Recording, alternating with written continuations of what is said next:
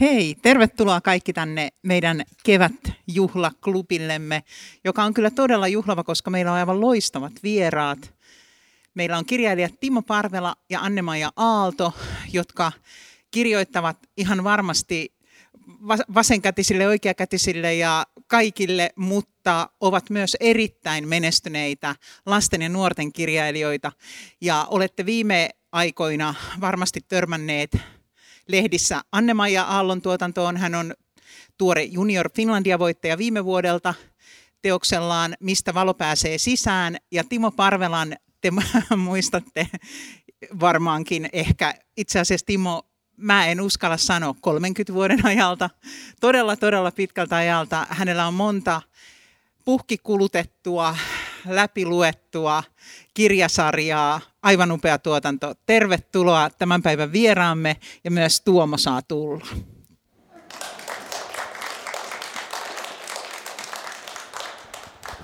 No niin, puhkikulunut kirjailija. Tämä oli vaarallista tämä, kun ruvettiin puhua vuosikymmenistä ja muista. Tota, mä ajattelin, että lähdetään klassikkokysymyksellä – että miten äh, sinusta tuli kirjailija ja aloitetaan Timosta. No tota, mm, mä kiitän tästä ammatistani äh, kasvatustani, joka perustui välttelevään kiintymyssuhteeseen, niin kuin kiintymyssuhdeteoria sen kertoo. Mä olen siis 60-luvun lapsi ja siihen aikaan melkein kaikki lapset kasvatettiin samalla tavalla. Eli, eli kiitosta sai siitä, että teki jotain tai suoritti jotain ö, asiaa, ei niinkään siitä matkan varrelta, vaan siitä, että se työ oli valmis ja erinomainen.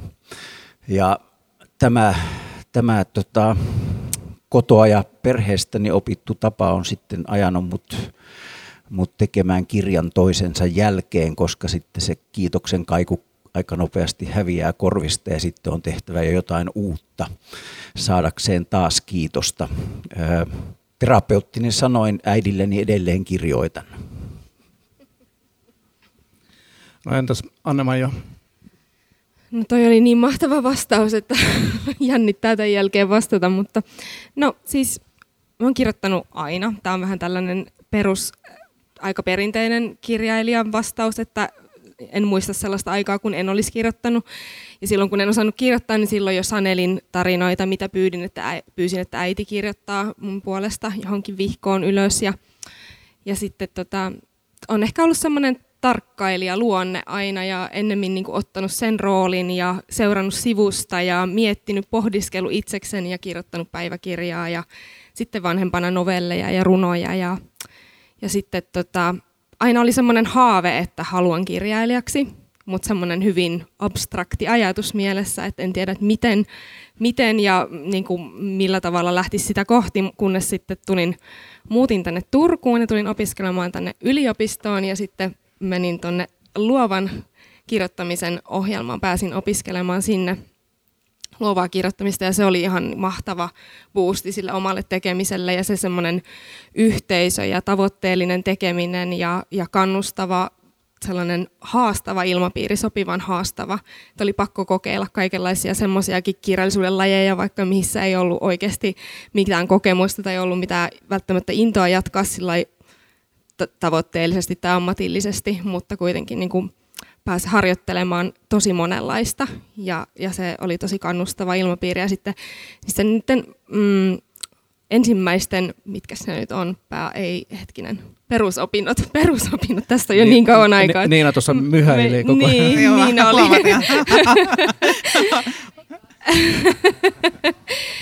niin tota, sitten aloin sitten heti niiden perusopintojen jälkeen, kun olin opinnot oli kesätauolla 2014, kohan se oli vai 13, no kuin 14 se taisi olla, niin aloin silloin kirjoittaa esikoisromaania ja sitten osallistuin tähän Otavan kirjoituskilpailuun. Ja siinä tämä kirja sai kunniamaininnan ja sitten kustannussopimuksen. Ja sitten sen jälkeen onkin ollut aika kova tahti kirjoittamisessa ja on niin kuin jotenkin ollut semmoinen, sain siitä sellaista itsevarmuutta ja uskoa siihen, että kyllä tämä unelma voi olla jotakin muutakin kuin päiväkirjan sivuille kirjoitettu unelma, vaan se voi olla oikeasti tottakin, niin sitä kohti ollaan menty.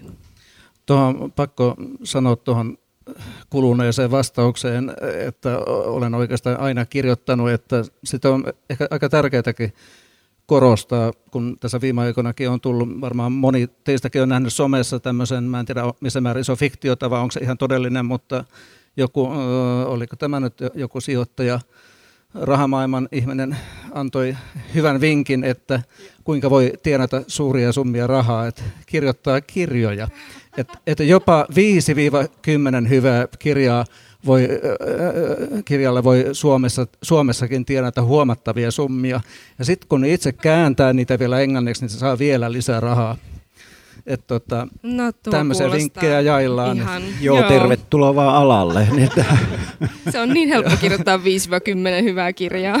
No Timo ehkä just, ne myydyksi. Niin. Timo ehkä just väärä puhumaan, koska hän on just sen tehnyt. Mutta joo, Siis mä tota, mun matikkapään, mähän siis, mullahan on siis nelonen lyhyt matikka ollut koulussa, että tästä eteenpäin kun puhun luvuista, niin pyydän anteeksi. Sitä sijoitusneuvojen sentään olisi antanut.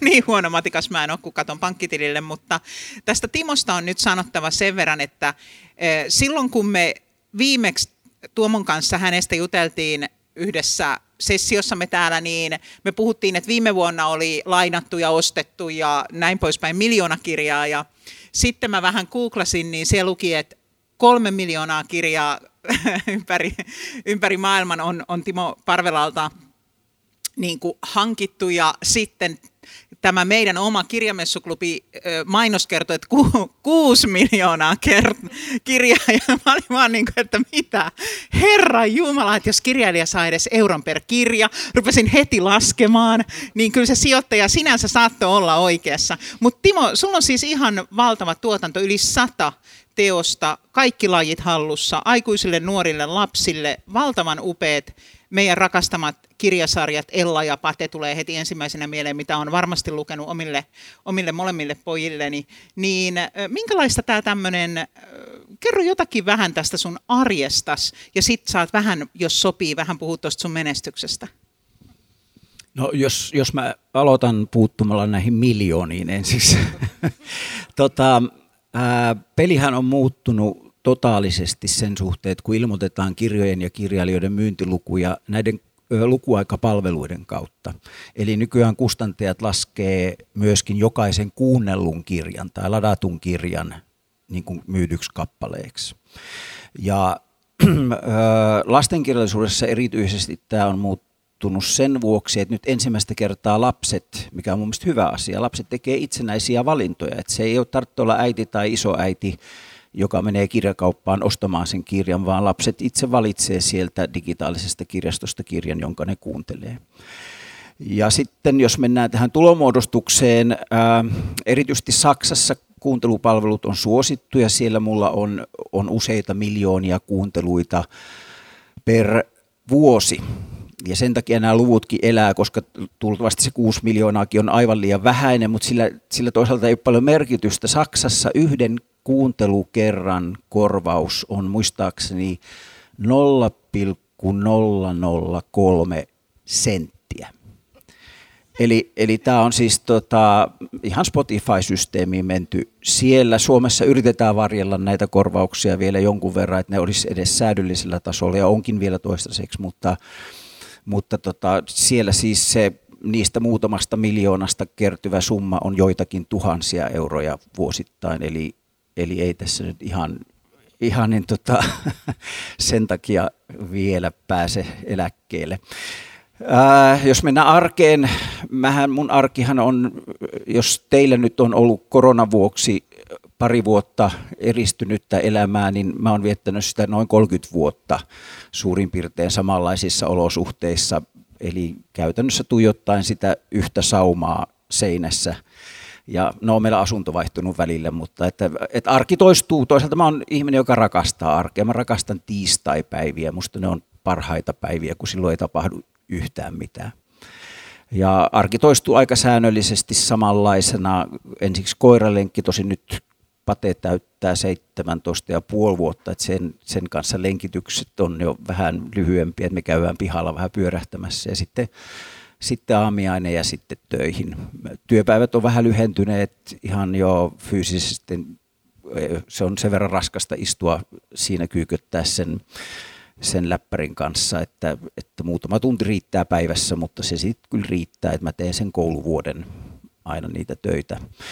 Työvuosi on semmoinen niin pitkä sukellus oikeastaan, että se alkaa silloin, kun koulut alkaa ja nostan päätäni tässä sitten huhti-toukokuun nurkilla ja rupean odottamaan kesää, joka luojen kiitos sitten tulee ja katkaisee tämän, tämän rupeaman.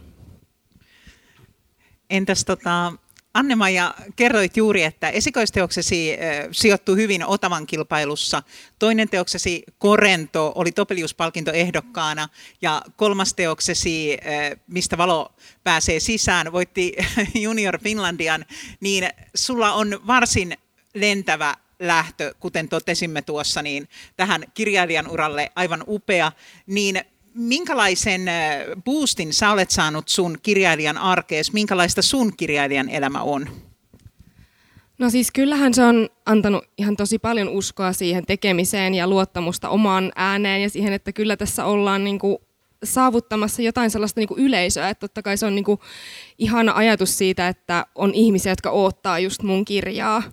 Ja sitä niin kuin niiden ensimmäisten teosten kanssa ei tietenkään ollut, ja nyt tuntuu, että on jo pieni sellainen porukka, ketkä odottaa sitä seuraavaa, ja se antaa kannustusta ja voimia sit siihen tekemiseen taas sitten jatkossa. Just nyt työn alla on teos, mutta olen huomannut tässä tämän Finlandia pienen pyörityksen jälkeen, että on ollut vähän väsyksissä sillä tavalla, että ei ole niin samanlaista mm, kirjoitustahtia, mikä on ollut kyllä aika hurja tässä viime vuodet niin nyt on niin kuin antanut vähän armoa sille itselle, että antanut vähän muhittaa sitä tarinaa ja, ja sillä tavalla kirjoittaa jotenkin inspiraatio edellä, vaikka se on totta kai semmoinen asia, että sen inspiraation ei pidä liikaa luottaa, että se on niin semmoinen oikutteleva, että se, se saattaa joskus olla ja joskus voi olla, että sit se on vaan semmoista puurtamista, että ilmestyt sinne työpaikalle tuijottamaan sitä saumaa sinne ja tietokoneen näyttöä. Ja, ja toivot, että jos tässä edes puoli tuntia nyt näppäilen, niin sitten se alkaisi se teksti virrata, ja kyllä se yleensä aina alkaa, mutta se vaan vaatii sen, että täytyy päästä siihen, ilmestyä sinne työpaikalle periaatteessa niin kuin kuka tahansa muukin ihminen. Onko sun kirjoja muuten vielä käännetty? Ei vielä, mutta sain just tietää viime viikolla, että unkariksi on ilmestymässä Onneksi sitten. Kiitos, se oli ihan tosi ihanaa.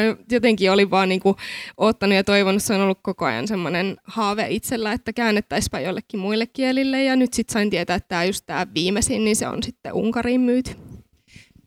Mä sanon ihan kommentoin, no, eihän tu, tuo, tuo et saa tänään puhua lainkaan. tota, sanon vaan siis sellaisen, että lasten ja nuorten kirjallisuus on ehdottomasti menestyneintä kirjallisuuttamme maailmalla. Eli äh, tällainen niin kutsuttu YA-kirjallisuus, mitä, mistä puhutaan nykyään, eli Young Adult-kirjallisuus, niin se on ihan siis valtavan suosittua ja käännettyä. Eli kyllä teillä on hyvin pullatuunissa. Joo, tota, oikeastaan Timolle noihin käännöksiin liittyy, että sulla niitä käännöksiä on todella paljon monellakin mittarilla ja mä tiedän, että sulla on paljon sanottavaa tähän aiheeseen liittyen. Useinhan ja melkein aina, kun puhutaan suomalaisista kirjailijoista ja, ja lopuksi luetellaan niin faktalaatikossa, kuinka paljon monella kielellä näitä teoksia on käännetty, niin tota, se on siitä joskus julkisuudessakin hieman ärähtänyt, että tuota, se ei ehkä, ehkä ole se olennainen mittari, vaan mikä? Ähm, niin, äh, meillä varmaan muuallakin. Se on tietysti helppo tapa tarttua ikään kuin siihen menestykseen, jota me halutaan aina nähdä, on se, että tämä kirja tai tämä kirjailija on käännetty niin ja niin monelle kielelle. Mutta mä itse olen A, onnekseni ollut mukana rakentamassa sitä käännösprojektia niin, että me ei olla lähetty metsästämään suurta määrää kieliä, vaan itse asiassa aina jokaista kustantajaa erikseen, koska nyt jo näillä ikävuosilla ja, ja, tota, ja työvuosimäärällä voi sanoa, että, että kivaa on se, että se on koko ajan ikään kuin kasvava trendi, ja se tulee vain niiden kustantajien sitoutumisen kautta peli on todella, niin kuin ehkä vähän viittasitkin siihen, se on, kun, kun on kysymys suositusta kirjallisuuden lajista, niin se myöskin tekee sen, että siellä taloudelliset realiteetit on aika julmia. Et kustantien kärsivällisyys on tämän mittaista, eli ne ottaa kirjan käännettäväkseen, sitten jos se kirja ei menesty, niin käytännössä ne unohtaa sen siihen. Ja se sama kirjailija kenties ei saa koko siinä maassa uutta tilaisuutta välttämättä. Että, että se voi olla näinkin julmaa. Esimerkiksi toi, kun meillä kovasti hehkutettiin sitä, kun Suomi oli Frankfurtin kirjamessut, jotka on siis maailman suurimmat kirjamessut teemamaana, ja silloinhan käännettiin valtavasti suomalaisia kirjailijoita saksaksi. Mutta mä haluaisin mielelläni nähdä sen, että miten kävi sit monelle kirjailijoille, jolla on se nyt se yksi Saksan käännös, mutta se ei sitten lähtenytkään siinä messuhuumassa välttämättä menemään. Ja sitten voi olla, että kun tarjotaan uutta kirjaa saksalaiselle kustantajalle, niin ne katsoo, että täällähän on tämmöinen ja tähän ei menestynyt, että me katsotaan muita, koska tarjolla on niin paljon vaihtoehtoja. Tämä on vain yksi, yksi teoria, mutta sen, sen takia mun mielestä se, että, että katsotaan käännettyjen kielien määrää, kun me tiedetään, että kirjallisuusagentit kasvattaa sitä määrää ihan tietoisesti niin, että siellä on, tehdään niin sanottuja nollasopimuksia, eli annetaan melkein ilmatteeksi tiettyihin maihin, vaikkapa entisen rautaesiripun itäpuoleisiin maihin, joihin niitä kirjoja menee tosi paljon. Ja sitten saadaan se kielimäärä nostettua ja sitten saadaan ikään kuin hypetettyä sitä, sitä menestystä siihen ympärille, kun mun mielestä yksikin maa, vaikka nyt Unkari on tosi hieno maa ja on tärkeää sitä, että siihen satsataan ja ikään kuin mietitään se, että onko tämä juuri sille kustantajalle oikea kirja käännettäväksi ja, ja ovatko he sitoutuneita myöskin tämän kirjan markkinointiin ja entäs jos tämä ei myy, niin riittääkö kärsivällisyyttä kuitenkin sit ottaa vielä seuraavakin kirja ja niin edespäin. Että henkilökohtaisia suhteita ja verkostoja ja, ja sellaisia asioita pitäisi painottaa paljon enemmän kuin sitä, että vaan nopeasti saadaan kirja leviämään. Mun on tota kysyttävä, mä kysyn vähän tämän tyyppistä jotakin teiltä molemmilta nyt, mutta, mutta sulta Timo mä nyt kysyn ihan tarkkaan, että kun sulla on niin monta tosi, tosi rakastettua kirjaa ja kirjasarjaa täällä Suomessa, niin mikä niistä on uponnut maailmalle parhaiten? Mm, kyllä ne Ella-kirjat on, on varmaankin se, että siinä, on se, siinä yhdistyy sattumoisin suomalainen koulu, joka on tosi tunnettu maailmalla, että mä esimerkiksi kävin Perussa jonne Ella-kirjaa on myöskin viety äh, ja siellä ne kaikki kysymykset käsitteli suomalaista koulua, ei niitä, niitä kirjoja, vaan ne kysyivät, että mitä heidän pitää tehdä saadakseen suomalaisen, suomalaisen koulun peruun. No mä sanoin, että lukekaa Ella-kirjoja, siitä se aukeaa se vastaus. Mutta se on, se on varmaan se se, niin kuin se tunnetuin. Että koulu ja huumori toimii hyvin. Toihan onkin oleva, siis ovella myyntikikka. Lukekaa kaikissa maissa Ella-kirjaa, niin tuutte tähän meidän koululaitoksen kanssa tutuksi. Jo. Hyvä. Anne-Maijalle Sevonen, että sulla on, sun tota kirjat on mun mielestä paikkaan ja tavallaan aikaankin sitoutumattomia teoksia siinä mielessä, että ne on tällaisia dystoppisia maailmoja. Ja esimerkiksi tässä upeassa viimeisimmässä, jonka juuri ennen tänne tuloa nyt sitten nautin loppuun, niin siinä on, puhutaan Moskovasta ja Tokiosta ja erilaisista sinänsä meidän tietämistä paikoista, mutta kun maailman aika ei ole enää sama, edetään siis jossain vähän toisessa ajassa, niin nekin on muuttaneet muotoaan, niin minkälaista palautetta sä oot saanut kun me puhutaan tässä vähän nyt just tästä kansainvälisyydestä ja kääntämisestä ja muusta, niin kuinka tietoisia nämä ratkaisut on ollut, että se ei sitoudu vaikka Suomeen, tai, tai millaista palautetta sä oot saanut näistä tämän tyyppisistä maailmoista? No sinänsä en välttämättä sellaista, no ainakin kaikki on tosi kiinnostuneita siitä, että minkä takia sijoitin nämä vaikka just sinne entis-Japaniin tai jonnekin tällaiset en Suomeen. Siinä on ehkä, se ei ole sillä tavalla mikään markkinointikikka tai että ne olisi jotenkin ottavampia tuolla niin kuin globaalisti, vaan niin kuin, se oli vaan ihan semmoinen itsekäs päätös siinä mielessä, että halusin sijoittaa ne semmoiseen jotenkin semmoisen miljoiseen, mikä antaa itselle mahdollisuuden mieli, niin kuin käyttää mielikuvitusta ja kuvitella ihan toisenlaisia maailmoja, vaikka ne onkin synkkiä maailmoja tässä, tai sillä tavalla, että siellä on paljon sellaista niin kuin epäoikeudenmukaisuutta ja, ja epäkohtia.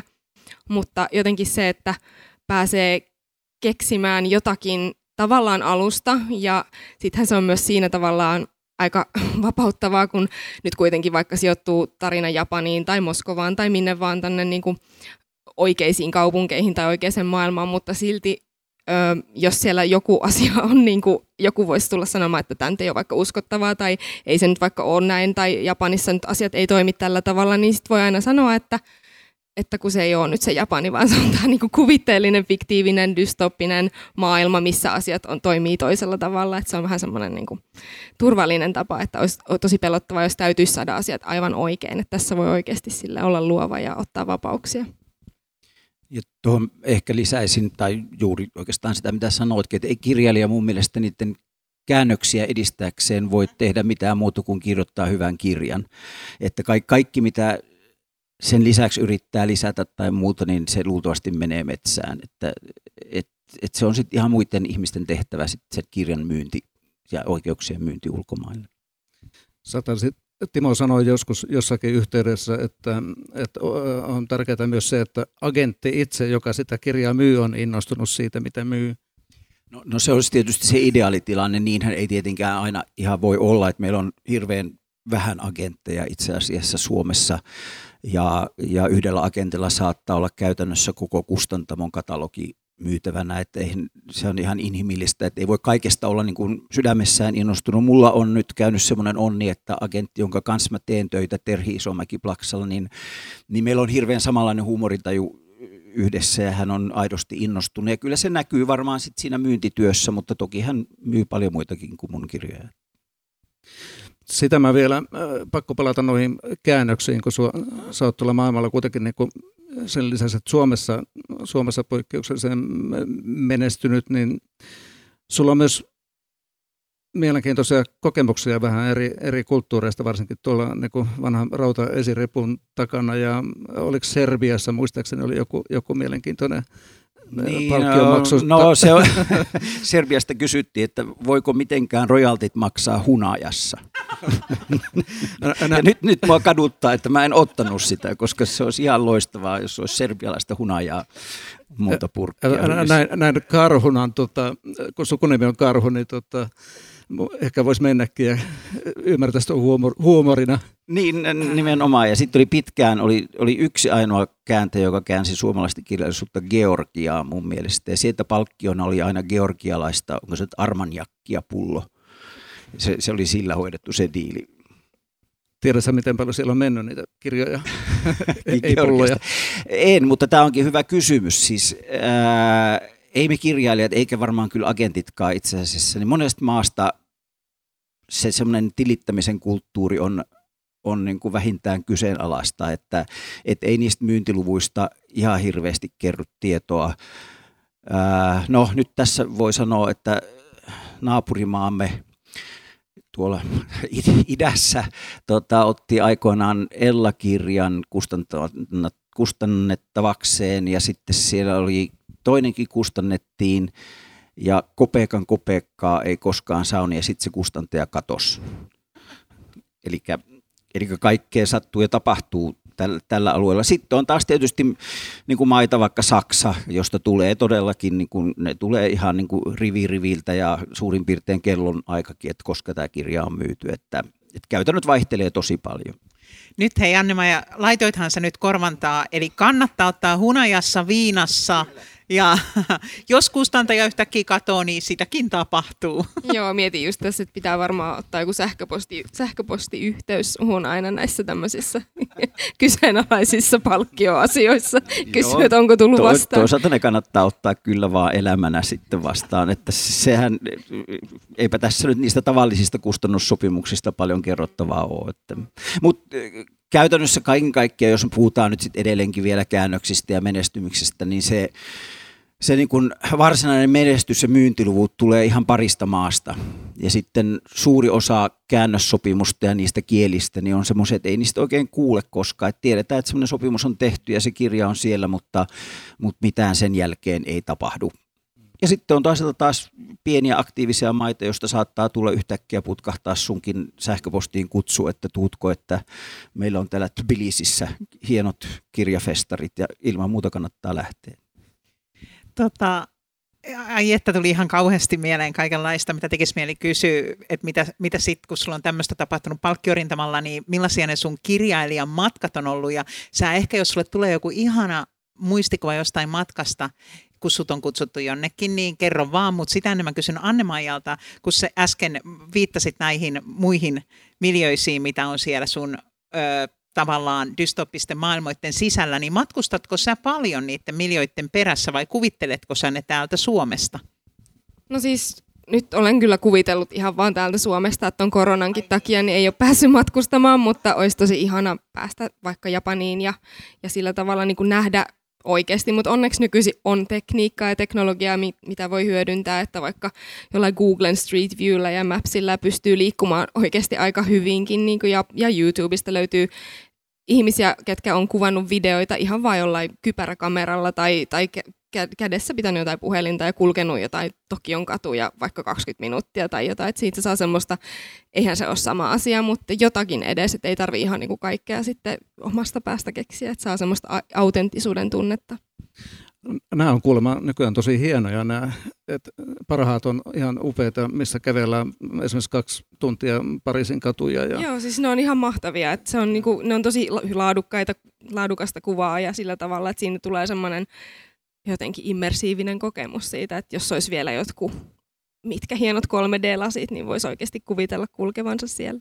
Joo, joo. joo Anne-Maijan uusimmassa tässä romaanissa, mistä valo pääsee sisään, onkin henkilö, joka elää vähän, tai ei niin vähäkään, vaan aika reippaasti tällaisen ikään kuin toisessa todellisuudessa, johon se menee nimenomaan vähän niin kuin katsomalla ja sitä kautta ikään kuin solahtaa sinne. Se on aika hieno kuvaus, tuli vaan mieleen tuosta, että näköjään kirjailijakin tekee niin, se elelee siellä Tokion kaduilla kirjoitellessaan ja tosiaan tämä henkilö edeli sitten siellä toisessa todellisuudessa. Ja mä heti siinä aluksi ihastuin siihen, kun Timo, sanoit, että sä tuijotat jotakin saumaa siellä sun työhuoneella ja sitä ajattelet, että sä oot kirjoittanut yli tota sata kirjaa, niin se on aika tommonen – motivoiva sauma ilmeisesti, vai mi- mistä sä saat nämä ideat? Jaa, sen kun tietäisi, niin tota, tai sitten oikeastaan tuohon parempi vastaus on varmaan, että sieltä sun täältä. Kyllä ne, aika usein ne on vaan keksittävä. Et, et tietenkin mä pyrin lukemaan ja näkemään ja kokemaan, mutta sekin on rajallista, kun mä vietän 8 prosenttia ajasta niin siellä kotona ja sitten käyn päivällä postissa tai kaupassa. niin tota, mutta nyt nykyisin on sitten ruvennut yhä enemmän ja enemmän tekemään niin, että, että mä järjestän sitten tämmöisiä idean keksimispalavereja esimerkiksi kustannustoimittajan kanssa tai tai jonkun hyvän ystävän kanssa tai muut, koska sitten mä oon huomannut sen, että mun päässäni ei synny ei idean ideaa, mutta sitten kun mä rupean puhumaan näin, niin jotenkin aivot, kun ne tuottaa puhetta, ne samalla ikään kuin formuloi sitä ajatusta sillä lailla, että siitä saattaakin kirkastua idea saattaa. Ja sitten sit on huomannut myöskin sitten, että on valtava ero, että onko kyseessä oikeasti tilanne tai lähtötilanne vai idea, joka kantaa koko niin kuin kirjan kaaren läpi. Et usein keksii no lähtötilanne voisi olla vaikka, no en kuulu lasten kirjallisuuden genreen, mutta vaikka avioero. Mutta sitten mä huomaan, mä rupean kirjoittamaan, että eihän tämä olekaan itse asiassa idea kirjaan, tämähän on vaan tilanne. Että sitten, sitten mistä tämä kirja oikeasti kertoo, niin se saattaa sitten toivon mukaan muotoutua siinä kirjoittamisprosessin aikana, mutta olen joskus kirjoittanut kaksi kolmasosaa kirjasta, enkä vielä itsekään tiedä, mistä tämä oikeasti kertoo. Mutta onneksi voi aina palata sitten alkuun ja ikään kuin muokata sen uudestaan sitten kertomaan, kun se lopulta tulee se idea. Kehtaatko paljastaa, uskallatko paljastaa meille, mikä olisi ollut sun viimeisin tämmöinen jymyidea? Um, no joo, tuossa tota, mm, se taisi olla Ella-kirja, jossa tämä lähtötilanne oli se, että Ella ja, ja hänen kaverinsa olivat opettajina. Ne joutuu niin kuin opettajaksi opettajan paikalle. Ja, ja sehän onkin sitten vaan se tilanne, että nyt, nyt ne pistetään niin kuin toimintaan, mutta loppujen lopuksi se kirja kertokin sitten niin kuin peloista ja pelkäämisestä ja pelkojen voittamisesta. Ja tämä tuli oikeastaan ihan loppumetreillä tämä idea, mutta nyt se kulkee siististi koko sen tarinan läpi, kun se on sitten, sitten lisätty sinne jälkeenpäin, mutta toivottavasti se ei näy siitä. Joo, mulla on tämmöinen ovela, ovela linkki nyt. Nappaan tuosta sun saumasta, mitä sä tuijotat ja tota, heitän, että ehkä se on semmoinen halkeama, josta valo pääsee sisään. Eli tullaan tuohon, tuohon romaaniin ja siihen mottoon. Eikö tämä kirjan nimi vähän niin kuin tulee tästä Leonard Cohenin biisistä? Joo, se tulee sitä, kuuntelin paljon tuossa kirjoittaessani ja siinä on tosi voimakas sanoma, mutta sitten se, mistä se tulee siihen biisiin, niin se on kai Rumin joku ikivanha runo, missä on tämä lause, mutta yritin etsiä sitä suomennettuna sitä runoa, mutta en löytänyt mistään, et en tiedä, että se jäi nyt vähän mysteeriksi, että mistä se, mutta ainakin sitä aina netissä pyörii näitä, että missä niinku laina, että on niinku mm. lainauksia, ja sitten se on just se, että semmoinen se, että se haava on paikka, josta valo pääsee sisään. Et se on just, että siellä missä on ne meidän kipukohdat, niin ne on myös sitten niitä kasvun paikkoja ja siellä on niin kuin mahdollisuus löytää myös jotain ehkä toiveikasta tai hyvää. Rumi, Rumi on käsittääkseni kaikkien aikojen luetuin kirjailija maailmassa. Me ollaan muuten hänestä puhuttu me täällä puh- puhuttiin, joo. Me, me vähän mä joka klubilla me, halutaan niin hänestä Mä ihmettelen, miten me päädytään tähän rumiin lopulta, mutta se on niin suosittuvaa. Kyllä, Anne-Maija, sulla oli siinä kirjassa paljon tällaista, mikä on tällaisessa dystoppisessa kirjallisuudesta mun mielestä ehkä nautittavin elementti, eli vaikka se tapahtui siellä niissä miljöissä, jotka ei ole näitä ihan me, meille tutuimpia ja jossain toisessa ajassa ja vesi oli noussut ja kaupungit oli vajonneet, niin siellä oli ihmisryhmiä, jotka me tunnistetaan ihan tästä meidän arjesta. Siellä oli ulko, ö, niin kuin, ö, tavallaan mikä se Ulkokansalaisia. Joo, mä sanon ulkomaalaiset. no, ulkokansalaiset ja ulkomaalaiset, ne voi nyt vähän muistuttaa mm. toisiaan. Ja sitten siellä oli muutenkin sellaisia aika, aika raakoja ja rankkoja kuviointeja, niin kuinka, kuinka sä oot nämä ideat saanut? Onko sä poiminut ne ihan tästä meidän ympäröivästä maailmasta tietoisesti vai onko ne tullut alitajuisesti? No kyllähän ne on kaikki tässä meidän maailmassa. Ikävä kyllä, että ei siinä tarvinnut niin sillä tavalla mitään keksiä, että kaikki oli olemassa nämä kamaluuden kuvat kyllä ja se, että jotakin ihmisiä sorretaan jostain syystä kansalaisuuden tai uskontokunnan tai seksuaalisuuden tai minkä tahansa takia, että ne, niistä nyt löytyy esimerkkejä tosi paljon, että sitten koin sen sellaiseksi tosi tärkeäksi asiaksi, mistä halusin kirjoittaa, että jotenkin siihen semmoiseen yhteiskunnalliseen keskusteluun osallistuminen tuntuu itselle kaikkein luontevinta just sillä tavalla, että saan pohtia sitä ja saan kirjoittaa siitä kaikessa rauhassa. Että on totta kai tosi tärkeää, että niitä keskusteluja käydään muutenkin, mutta se jotenkin oma rooli siinä tuntuu olevan se, että saa, saa tarkkailla ja saa miettiä ja pohtia sitä omaa näke, näkökulmaa ja, ja jollain tavalla niin kuin tuoda siihen ehkä sitten jotain semmoista, jotain, tuoda vaikka niin kuin nuorille lukijoille niin kuin jotakin ajattelemisen aihetta ja sellaista, niin kuin, että nuoret kyllä näkee sen ihan tästä meidän maailmasta, että ei siellä varmaan mitään uutta heille ole sillä tavalla, mutta semmoista jotakin niin kuin toiveikkuuden kuvia kuitenkin sitten sieltä synkkyyden keskeltä. Sitä mä vähän mietin. Timo on varmaan tähän joutunut vastailemaan niin koko aikuisen ikänsä, mutta et, et niin kuin mikä esimerkiksi, miksi sun romaanit on luokiteltu nuorten romaaneiksi?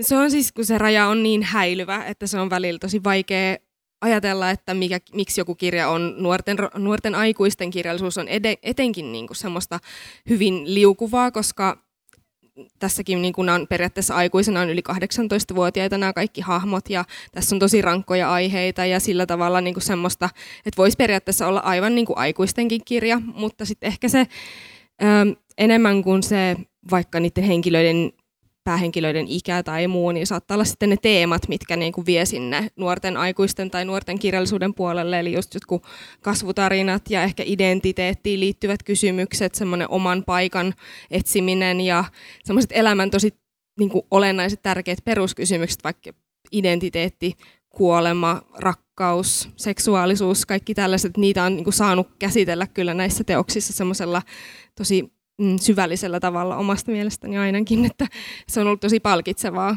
niin käydä niitä semmoisia, että tuntuu, että ehkä aikuisten kirjallisuudessa ei välttämättä ihan samalla tavalla niitä semmoisia suuria teemoja aina, ainakaan niin paljon niin kuin jokaisessa teoksessa ole. Mä kävelin tänne, niin mä kuulin ohi, jonkun ohikulkijavan puhuvan puhelimessa sanovan, että se, minkä, vanhan, äh, minkä nuorena taitaa, sen vanhana oppii. Ja tota, siinä mielessä tämä on aika osuva, että, että en mä usko, että nämä, nämä itsensä etsimiset nyt millään tavalla on niin mennyt aikaa meille, meillekään muille tässä keskustelussa olijoille vaikkapa. Niin sitä aina jotenkin ajattelee, että niin on sanonut aiemminkin, että, että ei meistä kai kukaan ole niin kuin koskaan valmis, että kyllä meillä kaikilla on jotakin semmoista niin kuin identiteettiin ja, ja sitä omaa paikkaa ainakin itsekin koen, että niin kuin hahmottaa sitä tässä maailmassa ja sitä kuka oikeasti olen ja tälle. Ne on niin kuin semmoisia teemoja, mitkä koskettaa kaiken ikäisiä. M- miten tota, vielä, vielä tuohon nuorten kirjallisuuteen, ja, et, sanotkohan sä jossakin yhteydessä, saat ollakin, että sä saat olla joku meidän haastattelu jopa, jopa että et, että nuoret lukee paljon spekulatiivista fiktiota, spefiä, ja, ja että et osittain senkin takia esimerkiksi sitä lajia tai sit nuorten kirjallisuutta helposti väheksytään. Mm. Se on ihan totta, että se jotenkin puhutaan aina genrekirjallisuudesta ja sillä tavalla, että se olisi jotenkin niin kuin vähempi arvosta, vaikka monesti tuntuu, että just no, fantasiakirjallisuus on ihan tosi luettua maailmalla ja mietitään millaisia spektaakkeleja, TV-sarjoja ja, ja elokuvia niistä fantasiakirjoista on tehty, mutta silti jotenkin kirjallisuuden lajina tuntuu, että fantasia ja skifi ja spefi, ne kaikki on niinku semmoisia vähempiarvoisia, mutta jotenkin se, se kuvastaa ehkä meidän asenteita nuoria kohtaan, että nuorten kirjallisuutta väheksytään, että ei oteta niin vakavasti nuoria, niin sitten ei oteta sitä nuorten kirjallisuuttakaan vakavasti. Joo, tämä on semmoinen kipeä kysymys kirjailijalle aina ikään kuin, että miten, miten jaksaa ja haluaa puhua juuri omasta lajistaan tai omista lajeistaan. Timo, sulla on, kaikki, sulla on kaikkia lajeja ja sulla on myös, sulla on myös tämmöisiä kirjoja, jotka on kallellaan varmasti enemmän niin kuin, tavallaan fantasiaan ja sitten on ihan tällaista ihanaa hu- huumoria, tällaista ehkä jonkinlaista reaalimaailmaan sijoittuvaa jopa ehkä kommelluksiinkin liittyvää kirjallisuutta. Ja sit sä oot kirjoittanut aikuisille. M- miten, miten sä sitten ikään kuin aina valitset, että mitä sä haluat tehdä seuraavaksi vai teet sä montaa kirjaa samaan aikaan? Miten sä tosiaan valitset? Mm, no montaa en pysty tekemään samaan aikaan. Että kyllä se on se aina se yksi, yksi projekti, eikä oikein mielessä, mieleen mitään muuta mahdu kuin se käsillä oleva ö, asia. Mulla nyt on, on työvuosi tässä muotoutunut nyt viimeisen kymmenen vuoden aikana oikeastaan, että on tietyt kirjasarjat, joita mä pyöritän, niin sitten mä pyrin jättämään siihen niin kuin blogin yhdelle tai kahdelle mahdollisesti uudelle avaukselle, joita nyt on ollut viime vuosina Kepler ja sitten on semmoinen varjotrilogia, joka tulee tänä vuonna täyteen ja sitten vielä on melkein mahdoton tehtävä, joka alkaa ensi syksynä. Ää, viime aikoina mä oon aika tarkkaan yrittänyt pitää huolen, että ne olisi ikään kuin samalle ikäryhmälle, eli noin 9 plus, tai sanotaan nyt alakouluikäisille, koska tota, mä näen, että mä palvelen omia lukijoitani parhaiten sillä lailla, että ne löytää ne kirjat suurin piirtein samasta paikasta, sekä digitaalisesti että, että konkreettisesti. Että jos mä pomppisin kovin rajattomasti siellä sun täällä, niin se, se ehkä voisi sitten niin kuin hankaloittaa, hankaloittaa sitä, että tavallaan tässä tehdään vaikka brändisana on kirous, mutta tietyllä tavalla tämmöistä lastenkirjailijabrändiä. Ja mulla on nyt sitten löytynyt oma ekologinen lokeroni sieltä alakouluikäisistä. Ja siellä mä oon ollut. Ylipäätänsä sitten sit tietenkin se aihe sanelee, että mä oon, aikuisille mä oon ehkä tehnyt enemmänkin TVn puolella tavaraa ja muuta. Ja se lähtee mulla aina sitten kirjoittamisen kielen kautta, että mä, mä etsin siihen sopivan ilmaisun ja sitten sit se vaan lähtee viemään itsensä siihen, siihen tarvittavaan suuntaan. Mutta en mä, en mä kauheasti niin kun sinänsä niin kun itseäni sensuroi, että kyllä mä annan tulla kaiken sen, mitä mä haluan kirjoittaa ja luotan sitten, että joku puuttuu, jos tämä nyt ei tälle ikäryhmälle sovi piti, piti just kysyä, että jääkö sulla niin yli kirjoista semmoista matskua, että, ei, että tätä ei voi todellakaan laps, lastenkirjaa laittaa? No ei, ei välttämättä. Kyllä mä varsinkin nykyään niin kuin, kyllä mä käytän kaiken voimani ja energiani siihen, että mä saan puserettua sen, sen kyseisen projektin aina loppuun. Että en, mä oon ollut aika, tai siis aina tosi ekonominen kirjoittaja. Että kouluaikana mä sain aina sen konsepti paperista sen ensimmäisen sivun ja toisen sivun puoleen väliin. Ja äidinkielen opettaja olisi mielellään nähnyt enemmänkin sitä, mutta ei vaan irronnut. Enkä siinä, siinä ajassa saanut sen enempää aikaiseksi. Sulla on tosiaankin tämä Kepler-sarja ollut viime, viime vuosina tai aika monta vuotta jo suosittu ja siinä nyt se on aika erilainen kuin Ella ja aika erilainen kuin muut, mitä sä sitä ennen olet tehnyt ja myös sillä tavalla erilainen, että se on tehty yhteistyössä ja vielä jonkun muun kuin suomalaisen kanssa. Että mit, miten tämä niin käytännössä onnistuu? No se oli oikeastaan, sekin lähti tästä kääntämisestä, koska se kirjan tie käännetyksi kirjaksi on, on hidas vielä tänäkin päivänä, vaikka meille enemmän ja enemmän käännetään. Ja sitten tuli se idea, että entäs jos, jos se julkaistaisikin simultaanisesti kahdella eri kielellä yhtä aikaa, joka edellyttäisi sitä, että on kaksi erikielistä kirjailijaa mukana. Ja sitten mulla on ollut ilo saada norjalainen Björn Shortland sitten siihen toisessa kirjailijaksi hän on suurin piirtein samanlaiset asiat tehnyt Norjassa kuin minä, minä täällä ja, tota, ja hänellä on valmis, oli lukijakunta siellä. Se oli pitkä ja vaikeakin projekti. Siinä oli muitakin tavoitteita. Mietittiin, että voisiko kustantamista jollakin lailla niin kuin käyttää synergiaa esimerkiksi markkinoinnissa ja mainostamisessa ja muussa. Niin pitkälle me ei päästy sitä yhdistämään, mutta, mutta tota, työnä mä oon oppinut siinä ammatillisesti varmaan, varmaan enemmän kuin mistään muusta tekemisestä, niin että siinä oli todella, todella läheinen suhde toisen kollegan kanssa ja me pystyttiin keskustelemaan kaikesta maan ja taivaan välillä ja erityisesti tietenkin kirjoittamisesta ja metodeista ja, ja sellaisesta. Todella kiintoisa projekti, erittäin raskas ja on tosi tyytyväinen, että saatiin maaliin, mutta myöskin tyytyväinen, että se on nyt ohi. Millä kielellä te kommunikoitte? Engla- englanniksi. englanniksi, joo. joo. Mutta olisitte kommunikoinut Google-kääntäjällä, olisi tullut todella villejä todella, keskusteluja. Joo, joo, kyllä. joo. Ootteko se, saatteko te paljon palautetta, koska tässä kohderyhmässä, mistä me nyt puhutaan, eli nuoret ja lapset on semmoinen aivan erityis ihana juttu, minkä itse asiassa Tuomo mulle muistutti, että, että lasten nuorten kirjailijat saattaa saada palautetta. Tuleeko teille?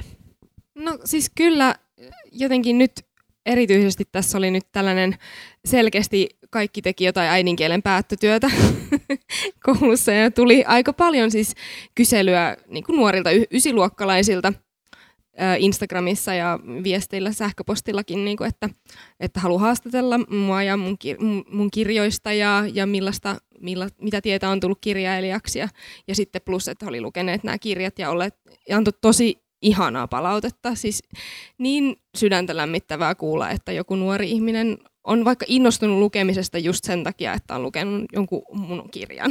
se tuntuu ihan niin kuin jotenkin melkein epätodelliselta, että jotenkin ihanaa. Mutta kyllä sitä niin kuin saa. Ja, ja sitten Instagramissa muutenkin tuolla kirjagramin kautta, niin sieltä kyllä niin kuin tulee sellaista niin kuin, varmaan jotenkin aika lempeätä palautetta ainakin se, niin kuin ne kaikki, mihin mut itse tägätään, niin ne ei yleensä ole mitään murskakritiikkejä, eikä kukaan ei halua jakaa niitä suoraan kirjailijalle. Että et semmoista niin kuin mukavaa, mukavaa niin kuin lukijapalautetta tulee sitä kautta. Joo, sitä on, mihinkä viittasitkin, oikeastaan kolmessa eri kategoriassa tulee sitä palautetta, että yksi on nämä äidinkielen työn tai kansion tai projektin tekemisiä, jotka on tyyliin terve timppeli. Mun mun täytyisi vissiin tehdä susta joku esitelmä. Voiko kertoa jotain itsestäsi? Ja sitten, sitten voi valita, että haluaako jatkaa keskustelua vai, vai tota, ohjata, ohjata sitten tätä oppilasta tekemään jotain. Sitten on toinen on vanhemmat, joiden, jotka on niin kuin perheessä on luettu kirjoja ja he kokee saaneensa yhteisiä hetkiä. Ne on tosi liikuttavia, ihania palautteita, niitä tulee aika säännöllisesti. Ja sitten on kolmas, on sitten suorat lukijapalautteet lapsilta ja ne saattaa tulla jopa kirjeen muodossa, joka on musta aivan käsittämätöntä tänä aikana, että sitten siellä on joku kiva piirustus ja, ja sitten, että, että on ollut kiva, että sä oot musta paras. Oi kun liikuttava. Meillä alkaa aika vahinko kyllä loppua, mutta mun täytyy antaa teille palautetta, että muuhun te olette molemmat tehneet ö, Timo pit, pitkien vuosien varrella vaikutuksen ja Anne-Maija nyt todella, todella suuren vaikutuksen. Kiitos. Kirjettä ei nyt tullut, mutta tuli tämmöinen live-kiitos. Ja sillä tavalla ihanaa saada seurata teitä. Tästä nykyajasta täytyy sanoa semmoinen kiitos, että vaikka toi some on ihan kauhea paikka ja kaikkea, niin sitä kautta kyllä juuri niin kuin viittasit, niin Instagramista ja muualta, niin ne palautteet on niin kuin enemmän ja enemmän elossa tai helpommin vielä löydettävissä, että siinä mielessä ihana juttu.